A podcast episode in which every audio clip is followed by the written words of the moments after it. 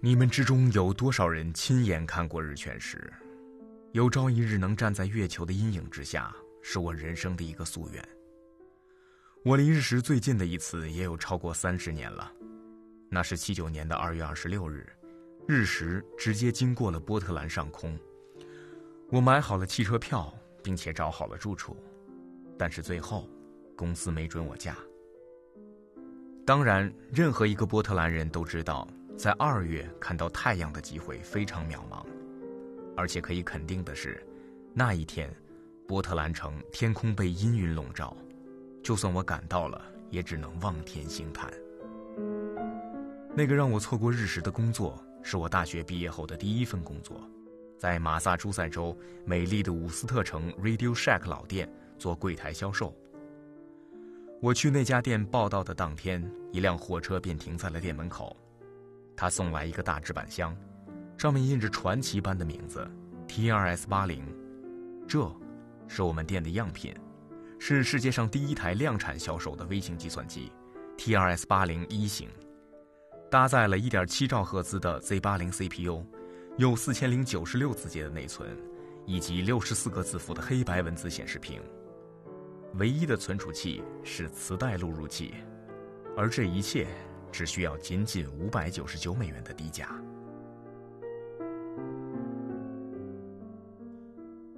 我工作的这家店此前有过辉煌的时代，曾几何时，它在一个繁华的商业街里，靠近核心的地段。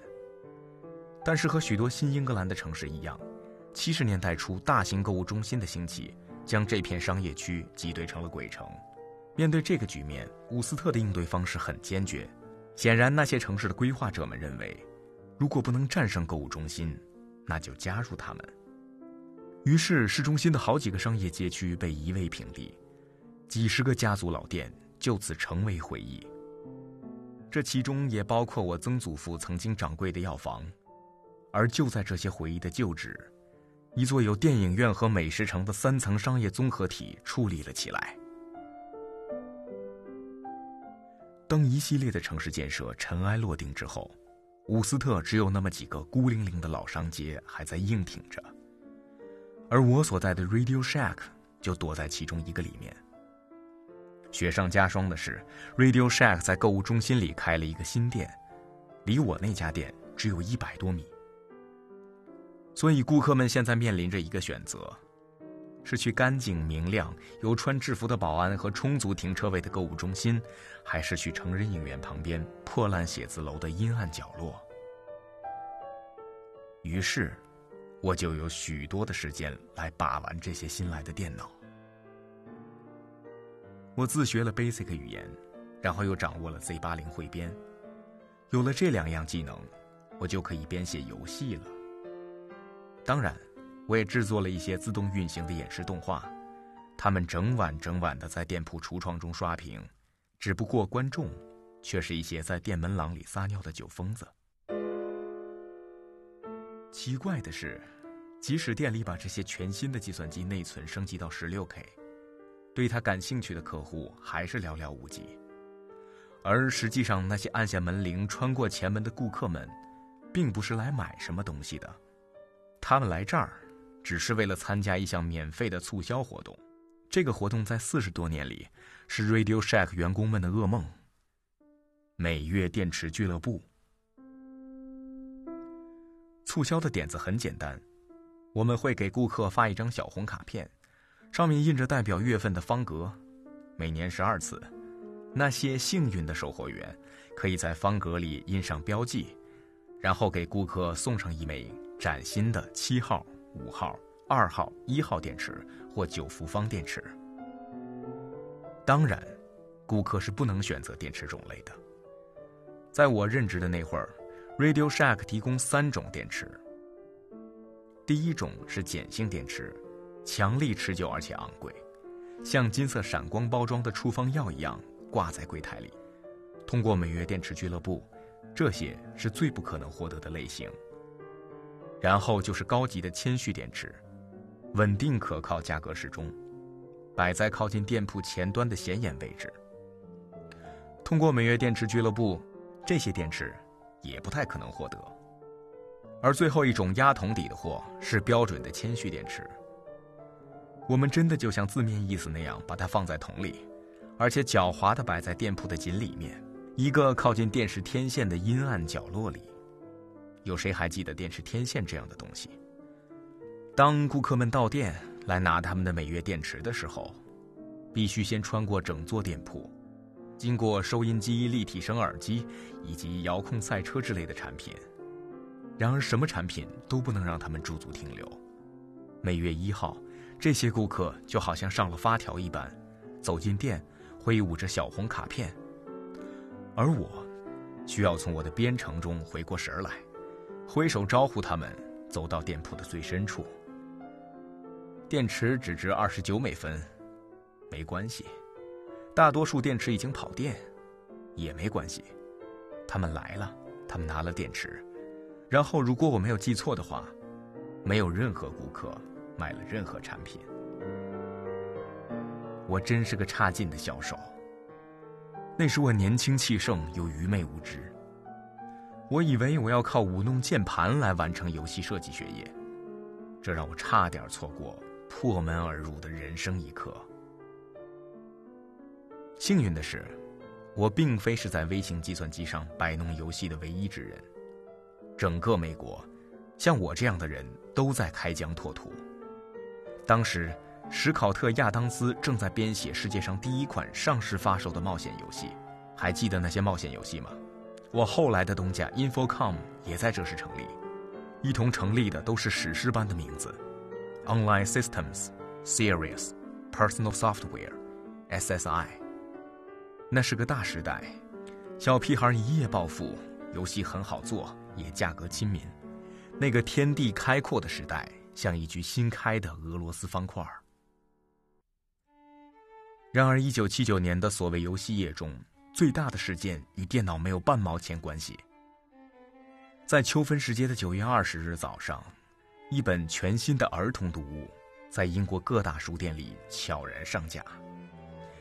这本图画书非常与众不同，它里面画着十五幅饱含细节的彩色绘画。讲的是一只兔子向月亮送珠宝的奇幻故事。书的封底是一张彩色照片，上面是一枚奔跑的兔子形珠宝。这个兔子有一点五米长，由十八 K 金制作，满身都挂着饰品铃铛，还镶嵌着蓝色石英做的太阳和月亮。根据下面的注释，这枚珠宝埋藏在英格兰的某地，而揭示埋藏地点的线索。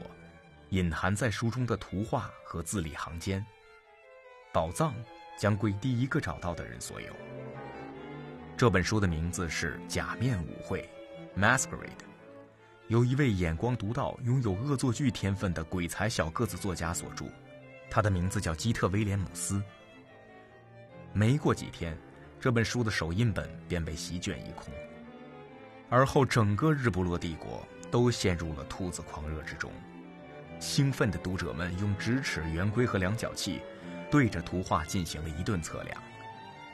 杂志文章、电视专题节目则对线索进行仔细分析，提出各种假设。这让狂热的人们相互带起了节奏。一座名不见经传的公园，只因为外号叫做“兔子山 ”（Rabbit Hill），不幸被误导而来的寻宝者们挖成了筛子。以至于当局必须树立标牌，向公众公示：我们确认这里没有金兔子。一些寻宝者最后甚至需要以心理咨询来了却对此的痴迷。这一狂潮甚至跨越了大洋，它侵袭到了美国、法国、意大利和德国。短短数月时间，这本书便销售了一百万册。在《哈利波特》系列诞生之前，《假面舞会》。一直保持着童书之王的记录。尽管这个谜题事实上只能在英国解除，这本书还是售出了十五万册译本，其中八万册还是日语。假面舞会的珠宝只值几千美元，但此刻它的价值已无足轻重。许多搜寻者在他们数月的探索和旅行中所花的钱财早已超越珠宝的价值。他们追寻的是刺激，是成为唯一的可能。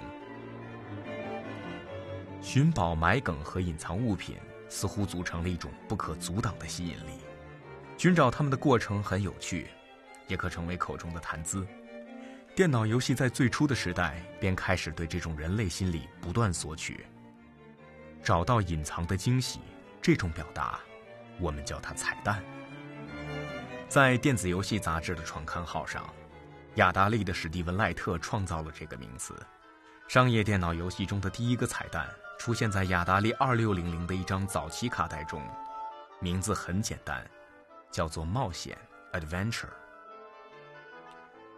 通过一系列不寻常的动作和隐晦的操作，玩家可以发现一个隐藏的房间，闪烁着 “Created by Warren Robinett”，由沃伦·罗宾奈特创作字样。在数十年间，彩蛋和他邪恶的孪生兄弟作弊码，成为了行业之中的行业。现在。整本的杂志和整座的网站都致力于发现和传播它们，它们是我们工具箱中的标准配置，它们是最基本的词汇，它们就是电脑游戏设计的语言。电脑游戏玩家可能是第一批用彩蛋来形容隐藏惊喜的幸运儿，但是我们绝不是最先使用它们的人。画家、作曲家和各行各业的艺术家，在自己的作品中隐藏内容。是流传几个世纪的传统异能。新发明的录像机和 VCD 机有暂停的功能，暴露出了几十个隐藏在迪士尼作品中的情色内容。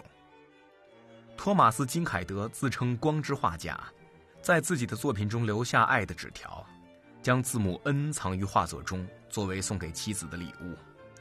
在他签名旁的数字表示，在每幅画中藏了多少个 N 字母。毕加索、达利、拉斐尔、普桑和很多其他画家，在他们的画作中都藏有各种各样的内容。他们最喜欢变的魔术是在人群中混进自己、家人、朋友和其他艺术家的肖像。埃尔·格列科喜欢狗，但天主教会禁止他在神圣的绘画中包含犬类，于是他把它们藏了起来，通常藏在云朵的轮廓里。作曲家迪米特里·肖斯塔科维奇的作品发表在苏联文化部政治审查之下，而他的交响乐和室内乐作品充满了各种各样的隐藏符号和推翻一切的暗示。审查机构一旦认定，他势必会被流放到西伯利亚。莫扎特的歌剧《魔笛》充满了古老的秘密结社共济会的仪式典故。莫扎特本人和他的导师海顿都是共济会的成员。但最为知名的彩蛋供应商是晚期的巴洛克之王、终极音乐好学生约翰·塞巴斯蒂安·巴赫。巴赫曾是希伯来字母代码学 （Gematria） 的学生，这是一种数字与字母对应的艺术，a 等于一，b 等于二，c 等于三，诸如此类。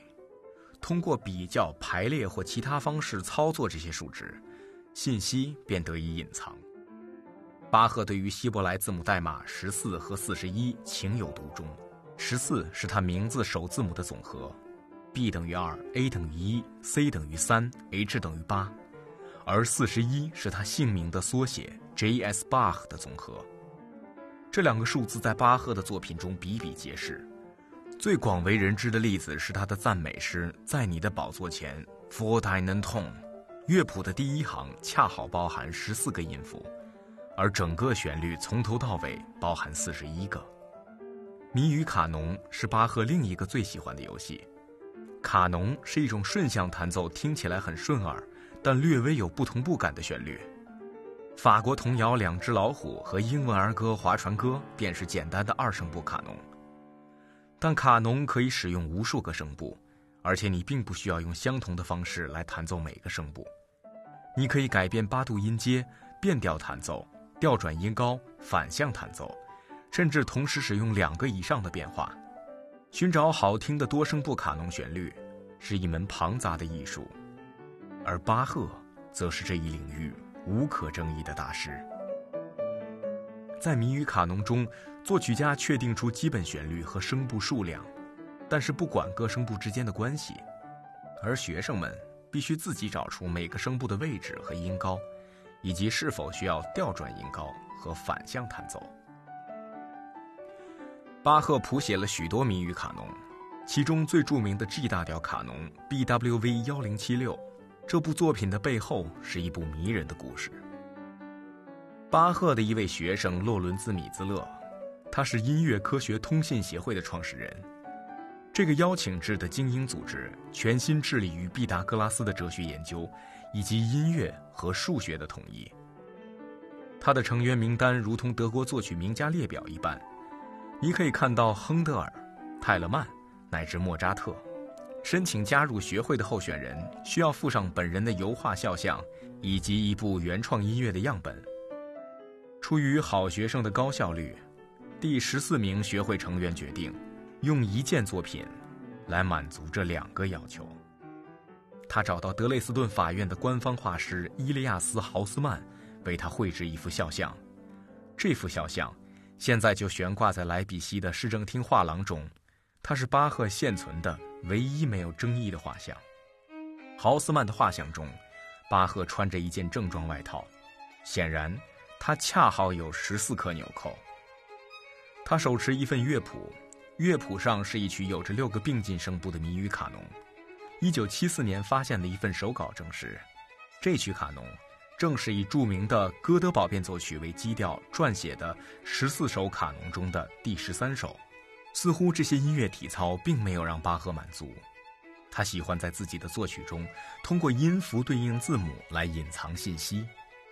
他的姓氏 B A C H，在德文乐谱中对应音高序列降 B，A、C 和 B 本位。这一主题在巴赫的最后作品，他死后于1705年发表的《赋格的艺术》中表现最为令人难忘。赋格 （fugue） 一词来自拉丁语 “fuga”，意为飞跑，也就是逃跑。所以，art of fugue 是飞行的艺术。是一种围绕主题，然后带着它飞的艺术。巴赫谱写了数百首赋格，但都比不上这系列的十四首。该系列的最后一首是复杂的赋格曲，曲子第一部分和第二部分正常进行，紧接着是 B A C H 签名，然后突然，没有任何预兆，也没有任何作曲结构的合理性，赋格就这么戛然而止了。巴赫育有二十个孩子。他的儿子卡尔·菲利普·伊曼纽尔宣称，巴赫在写下这最后几个音符后就逝去了。这个故事或许不足为信。巴赫音乐中的彩蛋是令人愉悦的水中明月，研究巴洛克音乐的教授和学生们都对其如数家珍。但在2002年3月，这个演讲第一次发表时，这些彩蛋却变成了整个古典音乐界的话题。当月的古典音乐榜单上，一张叫做《巴赫死亡 Molimo》的 ECM 唱片登上了冠军宝座。它是由西利亚合唱团和一位才华横溢却鲜为人知的小提琴家克里斯托夫·波蓬合作演出。Molimo 中的音乐基于巴赫的 D 小调帕蒂塔组曲，通过希伯来字母代码数字学分析，转而改谱为合唱与小提琴独奏。在德国教授赫尔加托恩进行的这项分析中，将数字与音符的时长、小节数和帕蒂塔级的德国文字实现对应。如此一来，他便宣称发现了隐藏在音符中的数个礼拜仪式文本全文。这张 CD 便呈现了这些隐藏文字。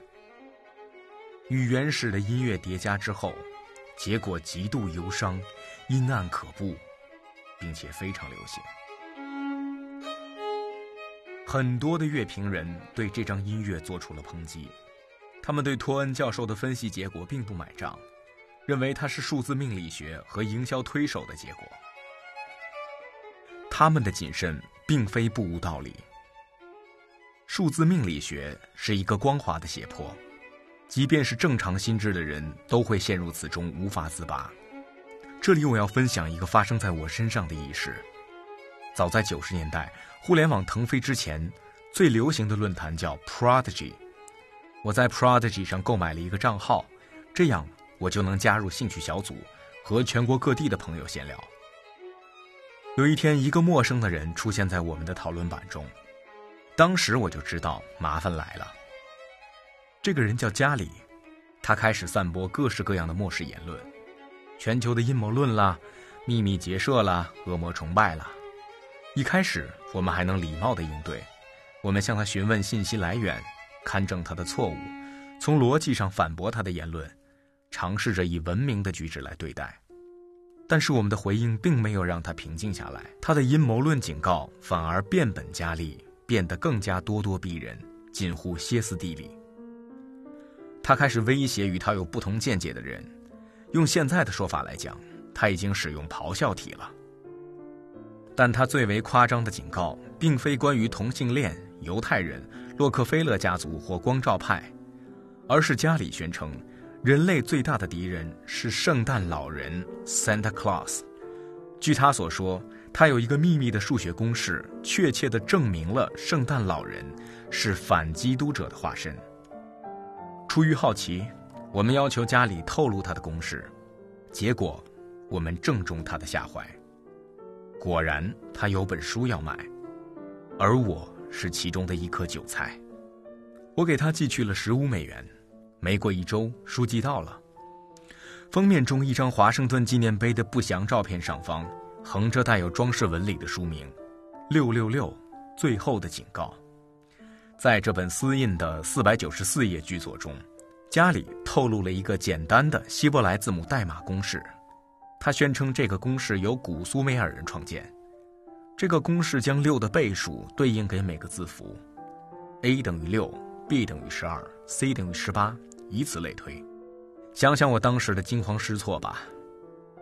我将这个古老公式用在名字“圣诞老人 ”（Santa Claus） 上，然后得出了总和：毒神的数字六六六，圣经上代表野兽的数字。我登录 Prodigy，向我们兴趣小组中的成员汇报这一结果。毕竟家里是对的。毫无疑问，根据古苏美尔文明无懈可击的智慧。圣诞老人是反基督的。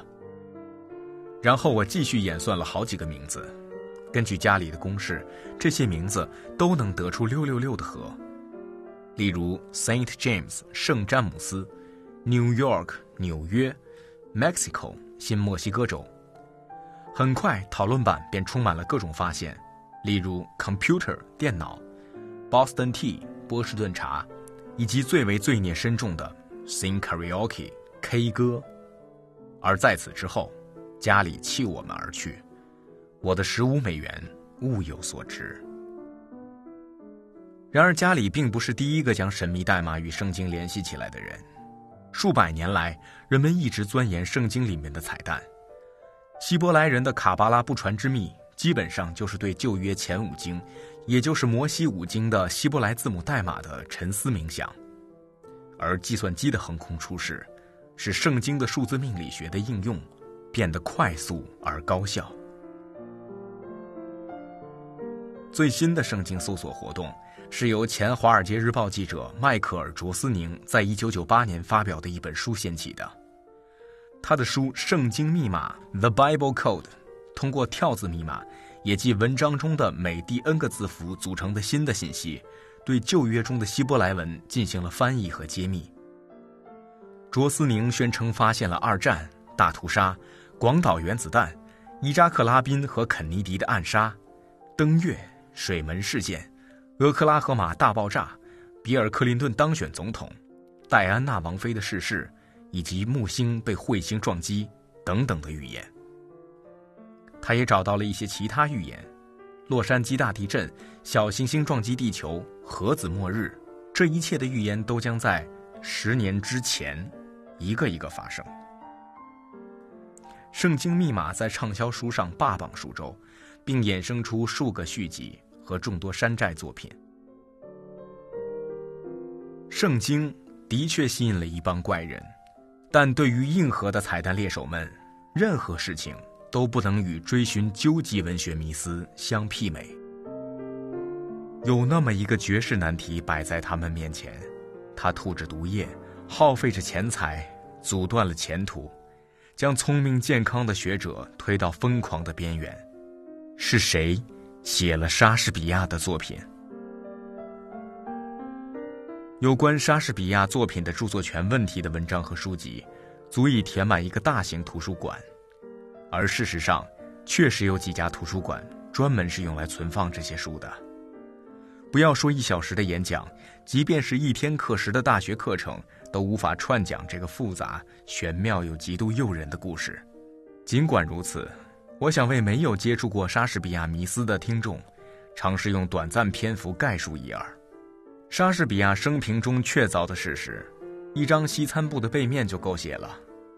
我们知道，一个叫做莎士比亚的男性于1564年在斯特拉特福村庄一带出生。我们知道他有一名妻子和至少三个孩子。我们知道他在斯特拉特福买了房产，和他的邻居打了几场官司，并且最终死于1616年，享年52岁。我们还知道，就在同时代，一个也姓莎士比亚但拼法略有不同的男子，在伦敦的舞台上担任演员。最终成为了一些剧院的合伙人。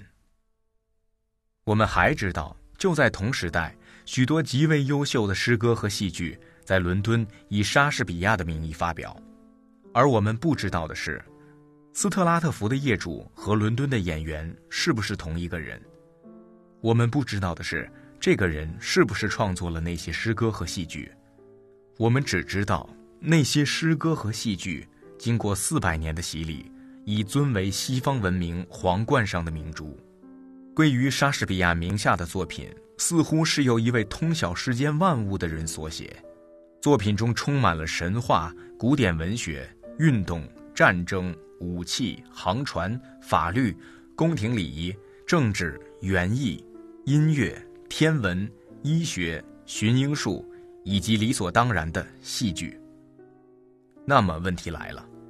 在一个文盲遍地的乡村，一位农民的儿子，一个在历史口中不值一提的人，是如何成为人类的百科全书？如何让自己卓群的智慧、口才和见解，穿越了时代，到达今天的？在最初的一百五十年间，没人对这位大师的生平有所怀疑。然后在十八世纪末，居住在斯特拉特福北不远的著名学者詹姆斯·威尔莫特牧师。决定为这位著名的剧作家撰写传记。他相信莎士比亚尽管未在遗嘱中提及书籍或手稿，但像他这样受过良好教育的人，定有着一座非常广博的图书馆。多年的思索使他推论出这些书一定隐含在当地的收藏当中。于是，这位出色的牧师学者踏遍英国乡村，盘点了斯特拉特福方圆八十公里的每一座书架。并没有发现哪怕一本出自威廉·莎士比亚的藏书，甚至没有找到和莎士比亚相关的信件。在莎士比亚的作品中，完全没有出现过斯特拉特福当地的民俗、土话或方言。在四年的痛苦研究之后，威尔莫特牧师沮丧地作出结论：与斯特拉特福的莎士比亚同一时代，展现出广博教育和绝美文笔。足以撰写出惊诧世人的诗歌和戏剧的人，只有一位，他便是多语言作家、哲学家、政治家、科学方法论的发明者——伊丽莎白女王和詹姆斯国王的财政大臣弗朗西斯·培根爵士。威尔莫从不敢公开他的理论，但在他逝世之前，他将这个秘密理论透露给了好友詹姆斯·考威尔，后者于1805年。在伊普斯维奇哲学学会的会议中披露了这一理论，学会成员理所当然的愤怒了，而这骇人听闻的事件很快就被遗忘。直到1857年，来自斯特拉特福，这次是美国康州斯特拉特福的一位女士，他发表了一本书，名为《莎士比亚戏剧哲学解读》（The Philosophy of the Plays of Shakespeare Unfolded）。作者是和弗朗西斯·培根并没有亲戚关系的迪利亚·培根女士。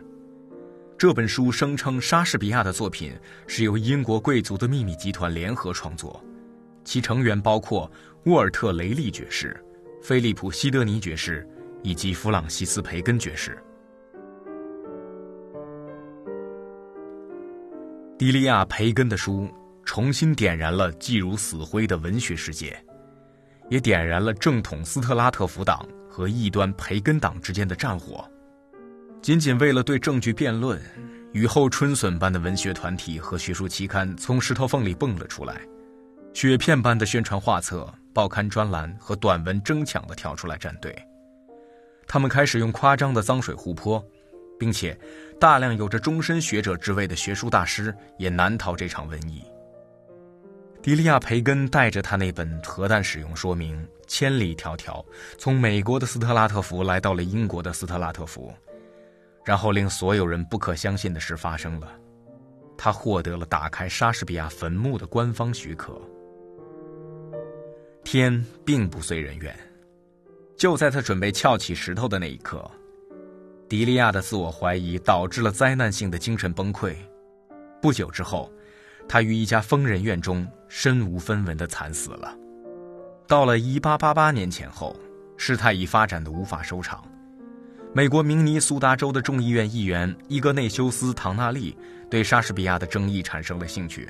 一天，他在阅读1623年的第一对开本 （First Folio） 的副本时，他注意到，在历史一卷的第五十三页上出现了“培根”这个词，在喜剧一卷的五十三页上也有。他还注意到弗朗西斯·培根爵士在密码学方面著作斐然。于是，唐纳利开始对行数和页码进行统计。增减字符，在句子下划线，圈出一些单词，并将它们删去，生成了一个复杂而费解的算法。他声称这是由培根所发明，用来在第一对开本中隐藏秘密信息的方法。西方文明的第二次彩蛋大搜索就此拉开帷幕。下面聊几个蠢得出奇的例子。底特律一位叫奥威尔·欧文的博士建造了一座奇异的研究工具，他称之为“命运卷轴”。这件工具由两个巨大的木质线轴组成，轴上包着0.6米宽、300米长的帆布长带。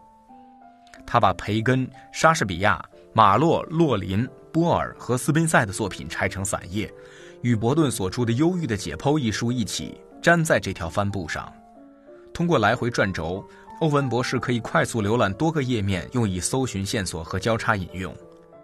他雇佣了一大帮秘书和速记员，最终宣称挖出了伊丽莎白时期的秘史和几部从未问世的伊丽莎白戏剧与十四行诗。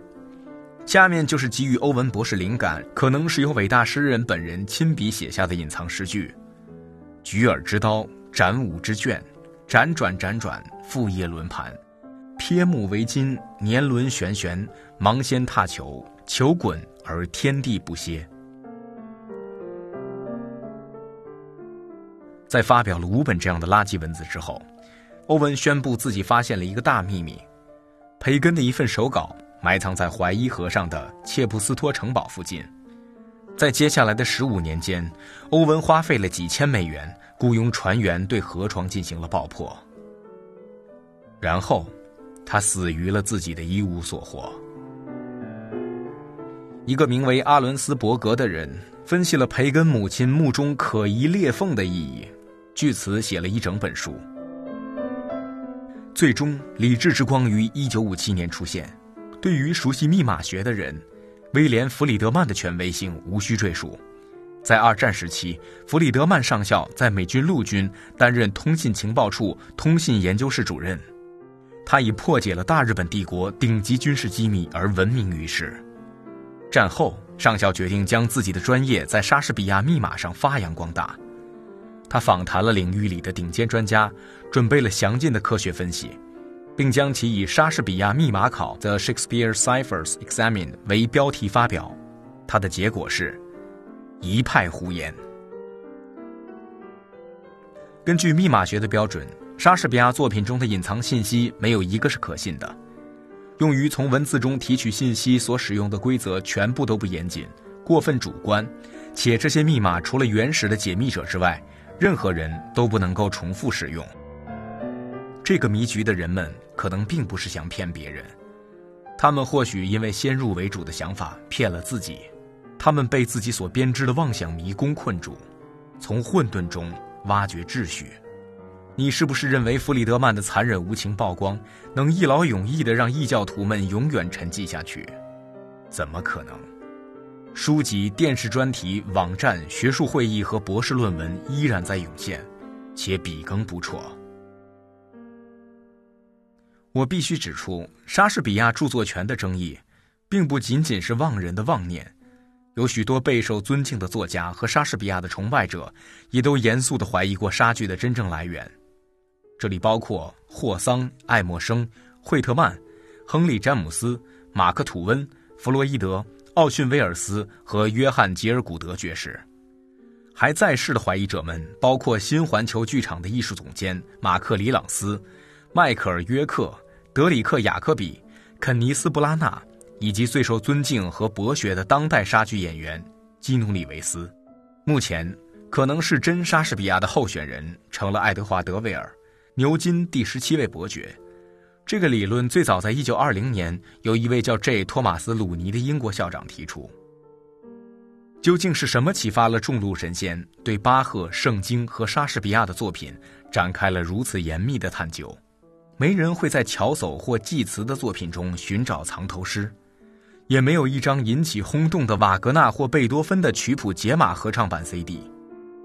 为了明白这一切，我们需要看清圣经和莎士比亚在西方文脉流传的长长涓流中是怎样的两条船。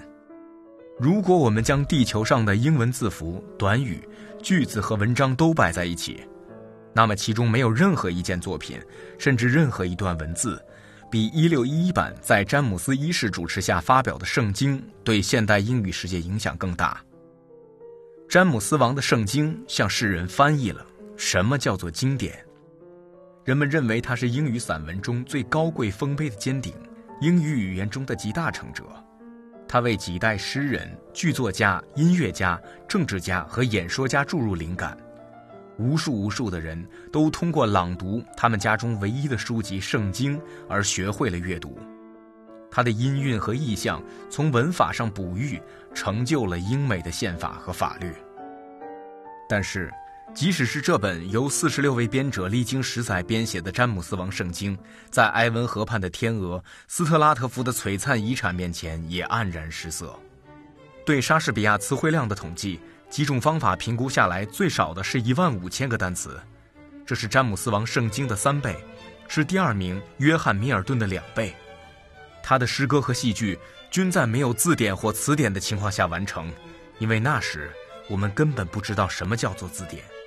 这一切都在他的脑子里。当莎士比亚的思想无法用伊丽莎白时代的英语表述时，他便创造新词。牛津英语词典列出了数百个由这位大师首创的日常词语和短语：addiction 上瘾，alligator 鳄鱼，assassination 刺杀，bedroom 卧室，critic 批评，dawn 黎明，design 设计，dialogue 对话，employer 雇主，film 电影，glow 发光，gloomy 沮丧，gossip 八卦，hurry 快点，investment 投资。Luggage 行李，Manager 经理，Switch 任天堂的破烂游戏机，Torture 折磨，Transcendence 超越，Wormhole 虫洞，以及 Zany 喜感。光是哈姆雷特一部作品就有四十个新词。再看看今天，谁能有如此肆意妄为的发明气魄？这方面只有一位英语作家达到了莎士比亚的水准，弗朗西斯·培根爵士。到了现代。这类记录的持有者是查尔斯·道奇森，他的笔名刘易斯·卡罗尔更为人所熟知。有趣的是，他是英语文学中被引用次数第二的作家，仅次于莎士比亚。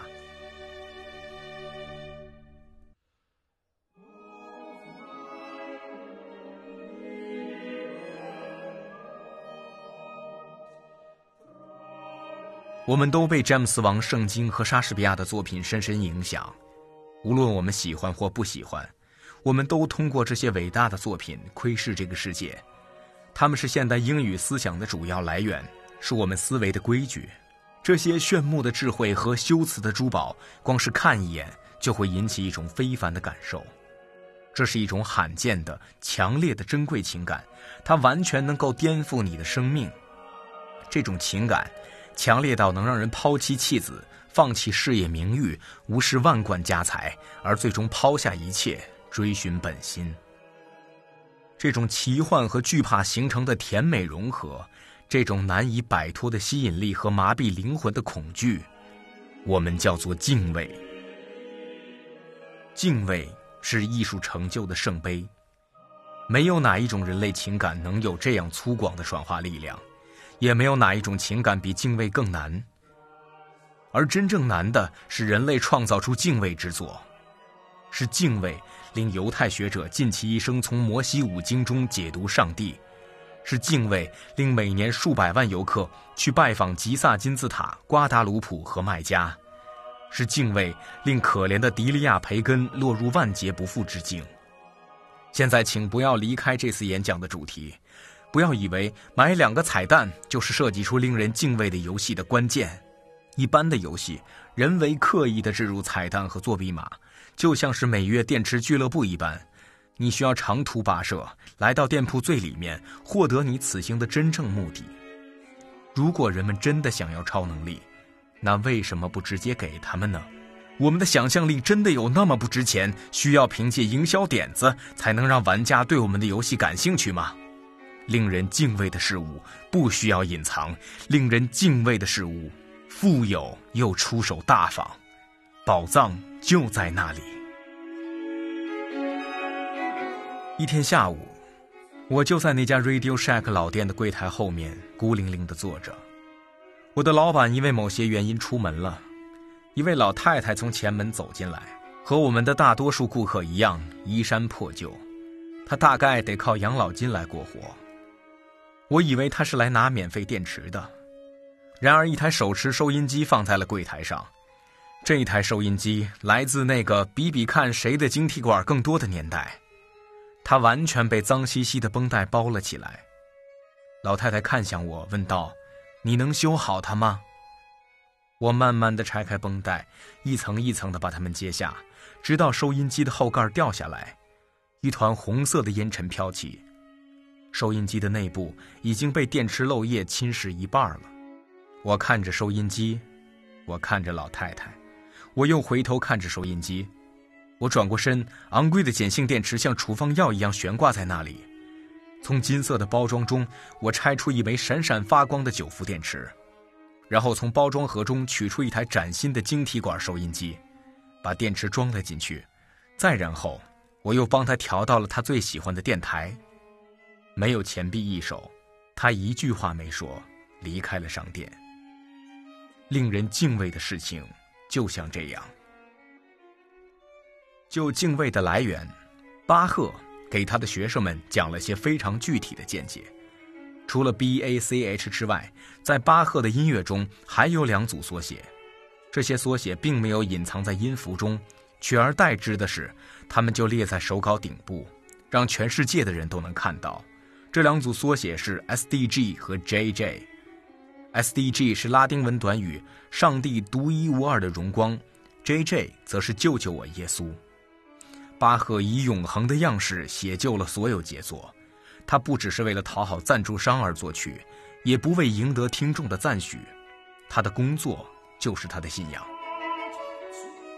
巴赫曾经写道：“音乐除了颂扬上帝荣光以及修养灵魂之外，不该有其他的目的。不把这一点记在心中，那么就没有真正的音乐，只有地狱的咆哮和吵闹。使你感动的名字无关紧要，重要的是你为他而感动。”敬畏是宗教的基础，其他任何动机都无法将你从个人成就的智库中解脱出来，其他任何情感都不会教给你飞行的艺术。电脑游戏只有区区四十年的历史，在我们的基本词汇中，关于游戏的词汇寥寥无几，整本的词典等待着我们去填写。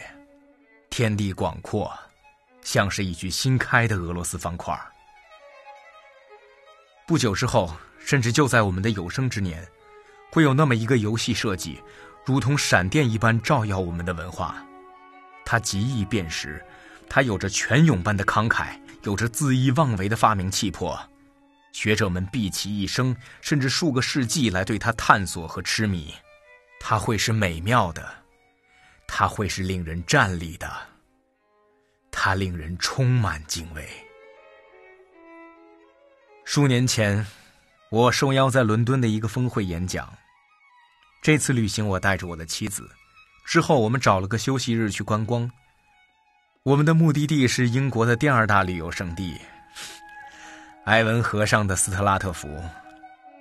火车到站之时，天气很冷，下着雨。幸运的是，大部分景点都距火车站只有步行的距离。我们访问了莎士比亚的诞生地，尽管这个地方还有争议，但它是一处迷人的老房子。它矗立在大道边，每年还是吸引着上百万的朝圣者，甚至于居住在附近的人们。我们经过了莎士比亚学习读写的学校，尽管也没有文献能证明。